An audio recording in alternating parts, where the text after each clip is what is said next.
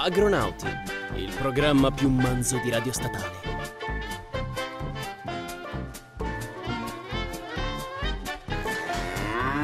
Bentornati gentili ascoltatori qui su Radio Statale, a farvi compagnia stasera ci sono sempre i vostri cari agronauti, qui con me Giacomo Morelli e io sono ovviamente Tommaso Morelli. Oggi martedì 28.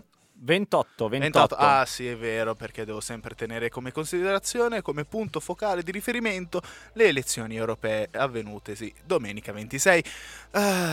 Come potete capire è stata un'elezione molto estenuante, appunto perché noi abbiamo fatto da scrutatori, abbiamo visto cose dell'altro mondo, ma non stiamo qui a commentare delle europee. Oggi parliamo, o meglio, non parleremo delle europee di domenica, ma parleremo comunque di Unione Europea. Sì, parleremo appunto di un argomento che abbiamo analizzato a spizzichi e bocconi un po' la puntata precedente, riguardante appunto queste elezioni europee. Adesso entriamo un po' più nel dettaglio e l'argomento di oggi sarà appunto la PAC, la politica agricola comunitaria, ovvero tutto il piano di manovre economiche e politiche per il campo agricolo e ambientale, cosa che è molto interessante da un punto di vista italiano, perché noi abbiamo sempre fatto un po' a sé, già con le quote latte, ma anche per altri piccoli particolari. Non entreremo direttamente nella situazione italiana, ma parleremo di quella che oramai è la chiusura della PAC 2014-2020 e andremo a vedere le proposte per la nuova PAC che andrà dal 2021 al 2026. Ma in breve analizzare un po' che cosa riguarda appunto questa PAC, abbiamo il tempo per dire due o tre cose al riguardo? Ne parleremo più avanti. Ora, in onore delle elezioni europee appena avvenute, e diciamocelo, per un partito che ha vinto grazie a molti voti del sud, loro gli schiantos con Italiano Terrone che amo.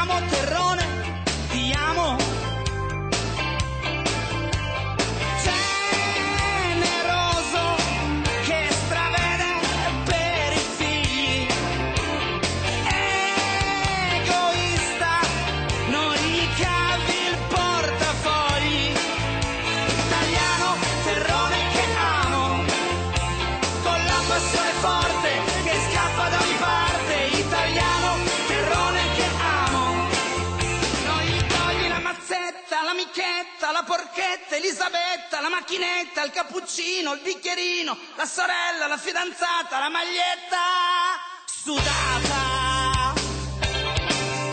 Italiano terrone che amo, con la passione forte che scappa da ogni parte.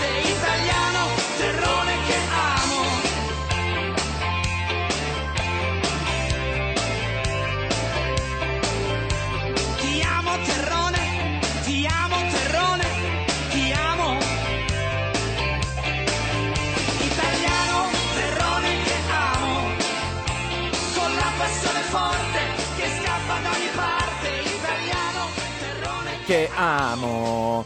Loro erano gli Schiantos con Italiano Terrone che amo, grandissimo gruppo punk, diciamo, italiano da Bologna degli anni 70-80, ma non parliamo degli anni 70-80 italiani, ma parliamo del 2019. Beh, anche se sono degli anni 70, comunque la situazione non è cambiata più di tanto. Eh beh, dopo le ultime elezioni, però vabbè, non siamo qui a parlare delle politiche, parliamo di Europa. Stiamo parlando sempre di Europa, ma va bene, abbiamo detto che oggi parleremo di PAC, ti avevo lanciato appunto una domanda che magari è molto curiosa appunto per chi non dovesse sapere a grandi linee che cosa sia la PAC, o magari un po' più nel dettaglio se hai tempo e voglia di volerne parlare, ne sai molto più di me. Allora, faccio un brevissimo assunto. La PAC, o politica agricola comune non comunitaria, come ho detto erroneamente prima in apertura della canzone, è l'insieme di tutte quelle norme europee che sono indirizzate allo sviluppo di un settore agricolo uniforme in tutto il territorio comunitario e va ad impiegare ben il 34% del bilancio dell'Unione Europea, quindi un terzo dei fondi europei viene investito per il settore agricolo, per lo sviluppo del settore agricolo. Quali obiettivi ha? Far rimanere sul mercato solo le imprese agricole competitive. Quindi stiamo parlando di tutte quelle aziende che hanno un grosso riflesso sul settore primario, tutte quelle che riescono a portare una grossa fetta di mercato a livello nazionale ed europeo. Sì e no, perché in realtà la questione è un pelo più complessa. Noi purtroppo non abbiamo solo 3 quarti d'ora per spiegare, anzi erroneamente 40 minuti per spiegare il tutto. Vorrei parlare un pelo di più su tutte le sfaccettature, ma non basterebbe l'intera programmazione di Radio Statale, che ricordiamo va in onda dal lunedì al venerdì dalle ore 13 alle ore 21 su www.radiostatale.it, ma potete anche seguirci su TuneIn cercando Radio Statale. Ovviamente i nostri podcast Agronauti li trovate su Spotify, su Anchor e su radiostatale.it. Chiedo scusa, non ho ancora pubblicato il podcast della settimana scorsa, ma ci sono stati un paio di problemi che ho dovuto risolvere. Lo caricherò domani e in concomitanza anche con il podcast della puntata di oggi. Bene, dopo tutte queste svariate scuse abbiamo visto bene o male cosa vuol dire PAC, che cos'è nel dettaglio. Adesso vediamo la situazione attuale. Tu hai appena detto che si sta per concludere la PAC 2014-2020, quindi stai dicendo che ha un periodo, cioè viene rinnovata ogni anno. Non ogni anno, c'è un periodo, citando la Russia comunista, è una sorta di piano quinquennale, cosa anche se questi sono 6. Allora, esattamente, diciamo che la PAC per le annate che vanno dal 2014 al 2020 spiccavano in questa nuova riforma, oltre alla questione dell'impresa agricola competitiva e tutta un'altra serie di questioni base, spiccano due cose: i pagamenti diretti all'agricoltore, le pratiche di greening, l'agricoltore attivo e sostenibile. Okay. Quindi deve l'agricoltore per rientrare nei fondi PAC deve rispettare questi 3 punti principali. Non esattamente, diciamo che la PAC si muove su queste situazioni, su questa politica, diciamo. Cominciamo a vedere quello che è gli aiuti. Allora, cominciamo a dire che nella PAC attuale, quella che c'è adesso in vigore, il primo grosso cambiamento ha riguardato gli aiuti diretti, che sono le cosiddette rendite di posizione, ok? Sono diminuiti.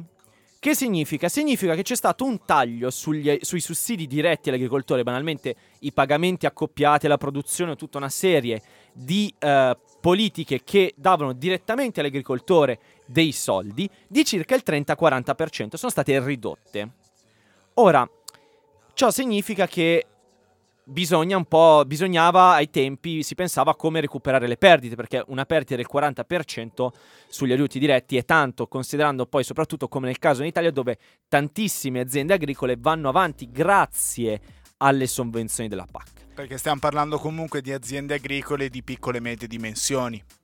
Non esatto. Stiamo parlando appunto di anche le grandi produzioni possono prendere le sovvenzioni. No, ma in Italia comunque la situazione dell'azienda si parla di piccole e medie aziende. Per tutto il territorio italiano, ho fatto eccezione per la Lombardia e in generale la Pianura Padana, dove sono qui le più grosse aziende agricole.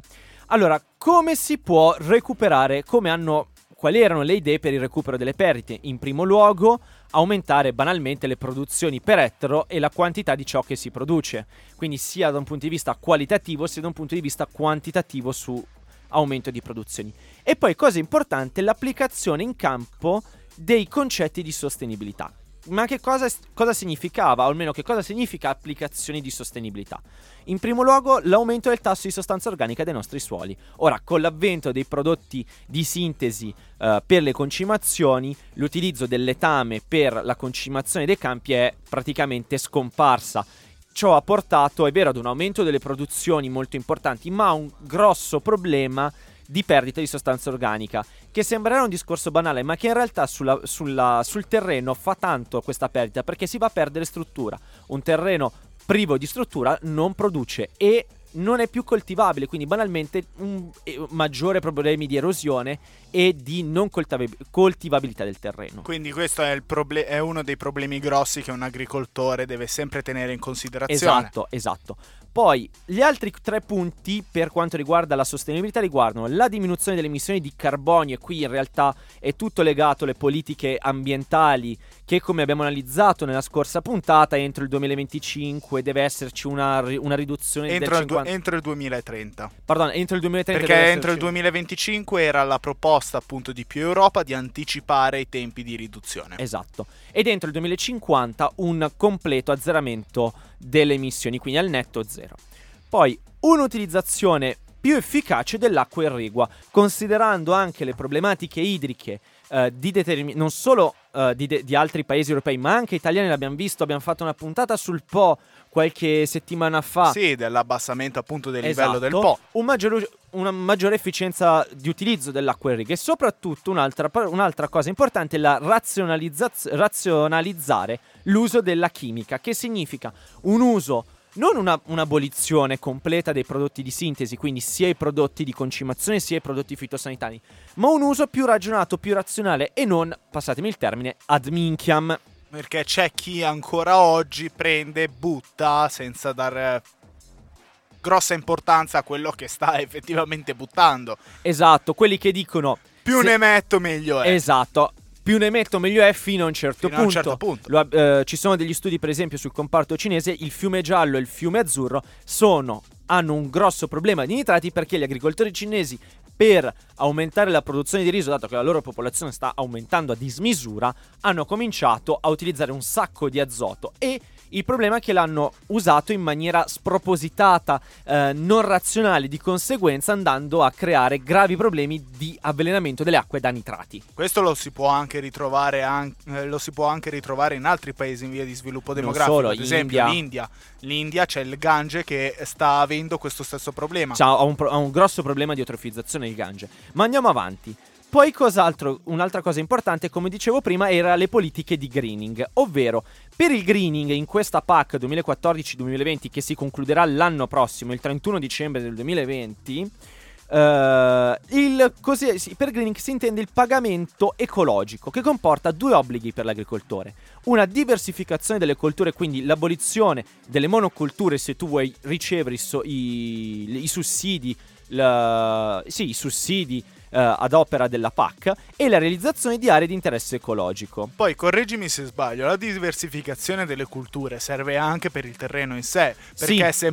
Perché basare quel terreno solamente ad un tipo di coltura, c'è il rischio che poi alcuni minerali presenti all'interno di quel terreno vadano ad impoverirsi sempre di più e a danneggiare di conseguenza le colture future di quel stesso prodotto. Se io vado a coltivare sempre la stessa pianta, sempre sullo stesso terreno, vado ad aumentare l'intensità di patogeni, sia inteso come malattie, ma anche come insetti parassiti, e di conseguenza ogni anno sarà sempre più difficile andare a estirpare una malattia o un determinato parassita. Lo vediamo molto bene col mais, tantissimi campi nella pianura padana, o banalmente come siamo nella nostra zona, che è la zona sul confine tra la provincia di Milano e quella che è la parte della Brianza, si coltiva tanto mais. La problematica, una delle problematiche grosse, è la presenza della piralide del mais. Quindi la PAC in breve dice: se vuoi avere questi sussidi, rispetta queste cose che tu dovresti già rispettare a priori. Esatto. Poi parla, attenzione, per quanto riguarda diversificazione e colture, sono obbligatorie per tutte quelle aziende che hanno a seminativo tra i 10 e i 30 ettari 2 colture, sopra i 30 ettari sono obbligatorie 3 colture. Ciò che significa? Significa che se hai un campo di 1 ettaro, questa cosa non ti tocca. Ma se già cominci, quindi se sei un'azienda minuscola, banalmente tu che hai il tuo orticello, non ti tocca, perché banalmente è tutto un agricoltore di sossistenza. Già sopra i 10 ettari non è più agricoltore di sossistenza, ma già diventa un agricoltore di tipo imprenditoriale, piccola ma comunque imprenditoriale.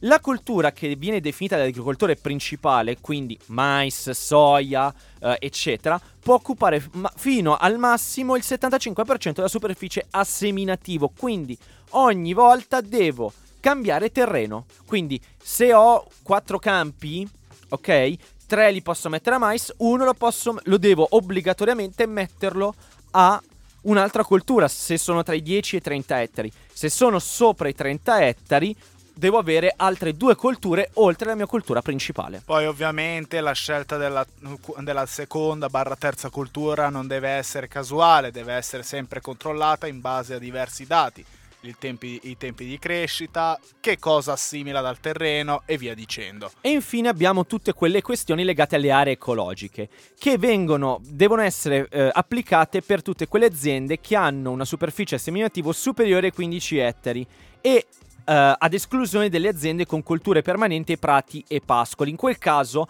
le aree ecologiche sono già state create, quindi di conseguenza queste aree ecologiche sono più per quelle aziende di pianura. Nelle aziende di montagna molto spesso ci sono delle aree a pascolo, comunque a prato permanente, per l'allevamento del bestiame, perché diciamolo, la stragrande maggioranza delle aziende agricole nel territorio montano sono tendenzialmente a doppia conduzione, zootecnico e agricolo.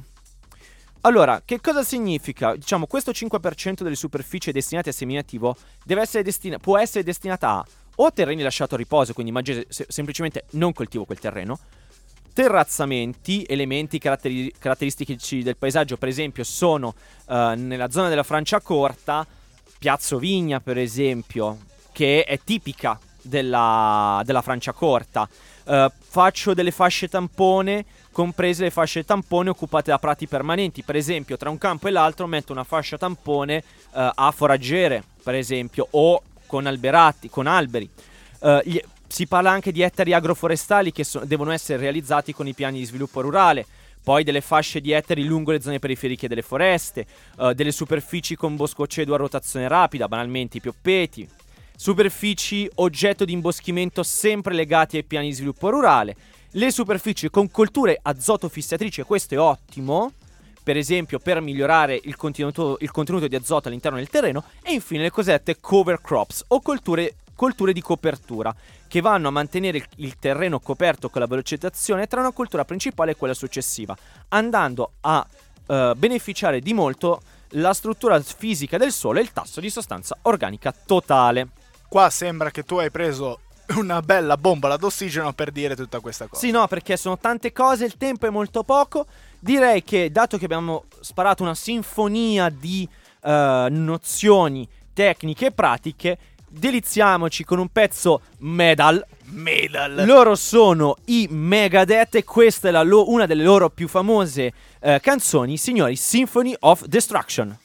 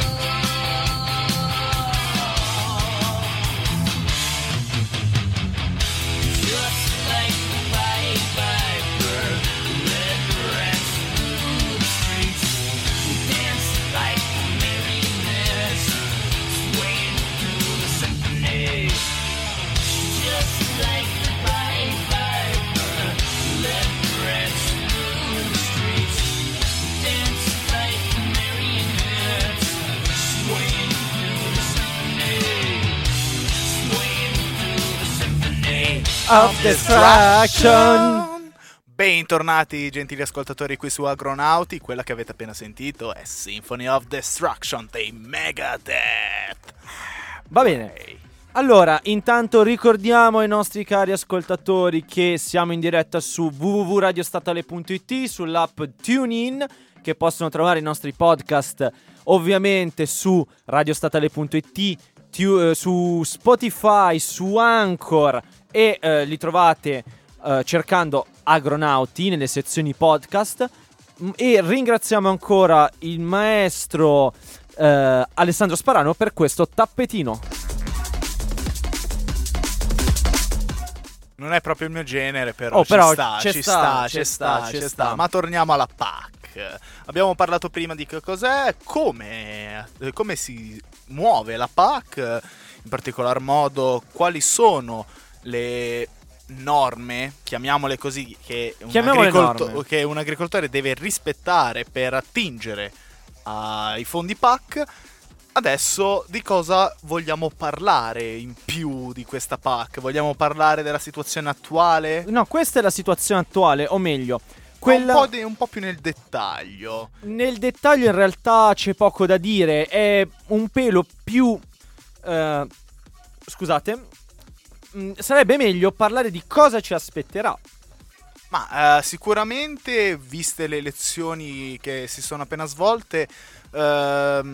un cambiamento lo avrà questa PAC, si è parlato molto, soprattutto da parte di partiti come Fratelli d'Italia e anche partiti di sinistra come i Verdi, di cercare in qualche modo di gestire la PAC in modo da poter garantire una crescita anche per le piccole aziende, quindi avere una distribuzione dei fondi più equa tra le varie aziende agricole, che siano piccole, che siano medie, che grandi dimensioni, perché è stata un po' la lamentela da parte di tutti in questi ultimi anni, perché dicono la PAC non guarda la crescita delle piccole aziende, anche se a mio avviso la PAC ha sì dato il suo sostegno, però magari non bastava.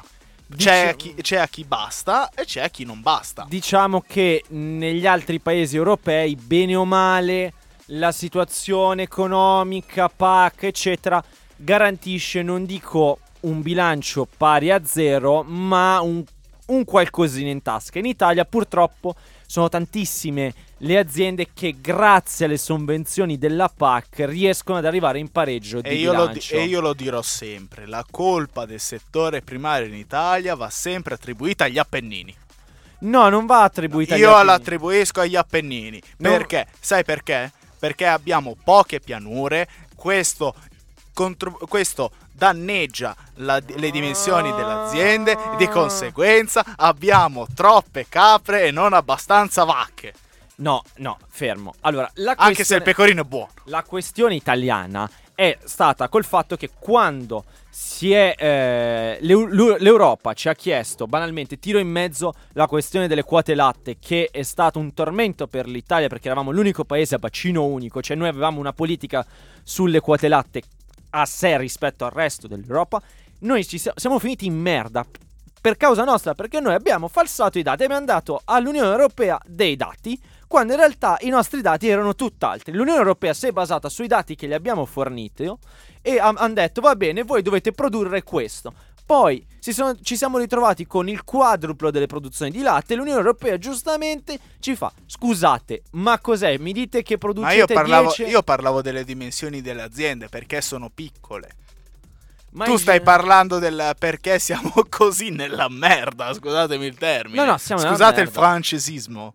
No, siamo in italiano. Stiamo parlando italiano, però vabbè, ma è un modo di dire. Va bene.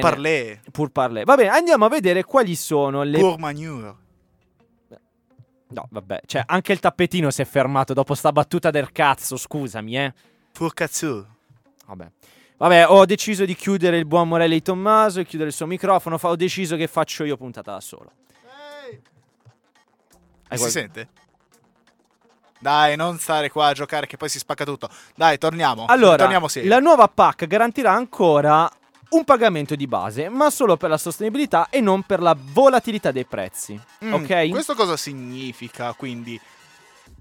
Che io devo pagare, che io agricoltore devo pagare una minima quota per accedere? No, per il semplice fatto sarà un... Diciamo, i pagamenti sono per la sostenibilità ambientale, non per la volatilità dei prezzi. Della serie, se il prezzo oscilla, l'agricoltore si attacca alle balle, non riceve un sussidio perché il prezzo oscilla troppo, ma perché applica le buone pratiche agricole. Questo.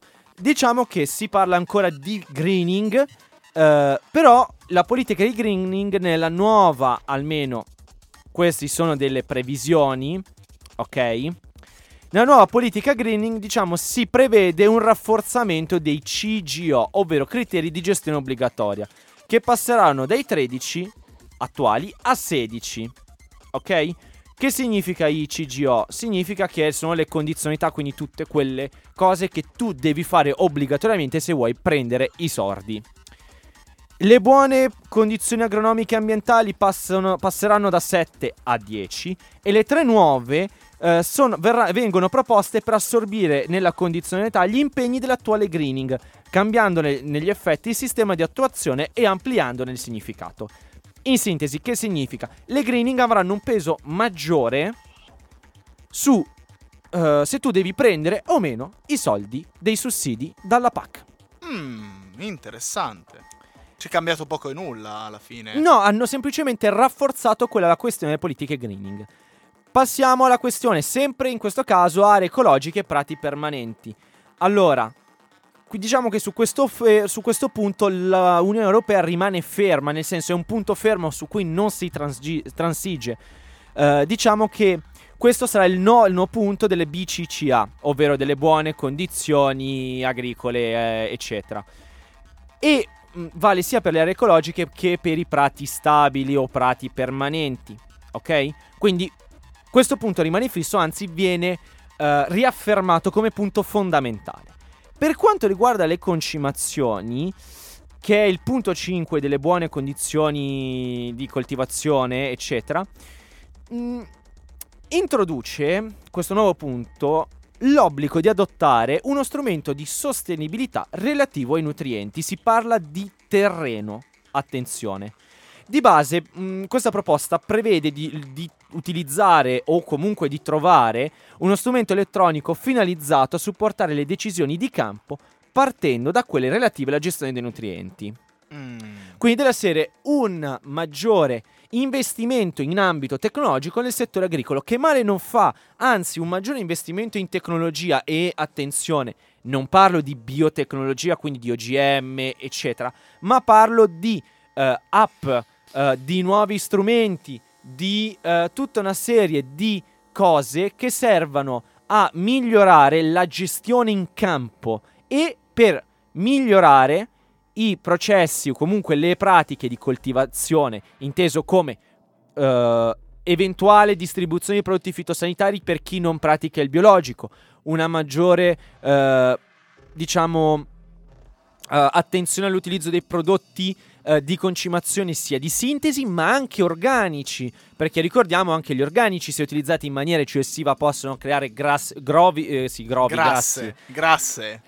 problemi di inquinamento di falda. Vabbè, grasse problematiche, la potevi girare in questo modo. Vabbè. Però qua si vede comunque che sempre più la PAC incentiva quello che sarà il futuro dell'agricoltura europea. Quindi incentivata. Sempre di più a una riduzione di consumi, un'agricoltura più di precisione. Si può parlare tecnicamente di una nuova era di rivoluzione verde? Ma sulla rivoluzione verde ci arriveremo in un'altra puntata, perché è una tematica un po'... è un po' controversa su quale definire la nuova rivoluzione verde. Anche perché non tutte le cose che riguardano queste tecnologie possono essere considerate rivoluzione verde. Perché ci oddio. Però non andiamo a tavolare un discorso su cui andremo a sporcarci parecchio di merda, te lo dico sinceramente. Non perché parleremo di stronzate, ma perché oggettivamente non abbiamo le informazioni necessarie per poter fare delle affermazioni di tale tipo. Anche perché i tempi non ci possono dare consigli. Ma dico semplicemente ci sono ancora i tempi. No, poi io stavo parlando dei tempi radiofonici. Non abbiamo il tempo radiofonico necessario per parlarne oggi. Io direi appunto, dato che non abbiamo tempi, abbiamo ancora un blocco, di lanciare la prossima puntata, la prossima canzone. Vorrei finire un attimo l'ultima cosa sulle concimazioni in generale. Funzionalità basata sul sistema di identificazione parcelle agricole, quindi controllo sulle parcelle, informazioni ricavate dal campionamento di suoli, informazioni sulle pratiche di gestione, indicazioni su limiti e requisiti legali per la gestione dei nutrienti e infine un bilancio completo dei nutrienti, non parziale solo su azoto, fosforo e potassio, che sono i tre macronutrienti principali per le piante, ma anche sui microelementi, che siano magnesio, calcio, zolfo, tutta una serie di microelementi che possono portare a problematiche le piante o giovarle tantissimo. Questo è interessante perché questa attenzione sui microelementi per le piante ha un riflesso anche a livello alimentare. Assolutamente sì, ma non solo alimentare, ma anche sul buono stato di salute del terreno. E questo porta anche a tempistiche migliori di crescita della pianta per certi aspetti. Diciamo che le piante sono un po' come l'uomo. Essendo un essere viventi, al minimo sbilancio possono avere problematiche. Per esempio, se una persona mangia poco calcio, ha una carenza, assume pochissimo calcio, avrà più problemi alle ossa. Una pianta che magari richiede tanto zolfo, per esempio cipolle, o comunque adesso magari ho detto una cavolata, facciamo che ritiro cipolle. Comunque una pianta che ha bisogno di un bilancio netto di zolfo molto elevato, con poco zolfo non andranno in produzione o comunque produrranno molto poco, e da un punto di vista poi nutrizionale avranno pochi nutrienti, o comunque non dico pochi, però un quantitativo inferiore rispetto alla media. E poi diciamoci, una cipolla che non puzza non è una cipolla. No, dai, una bellissima cipolla con quell'odore tipico, dai, ci piace sempre. Da kebabbaro, ma vabbè, esatto.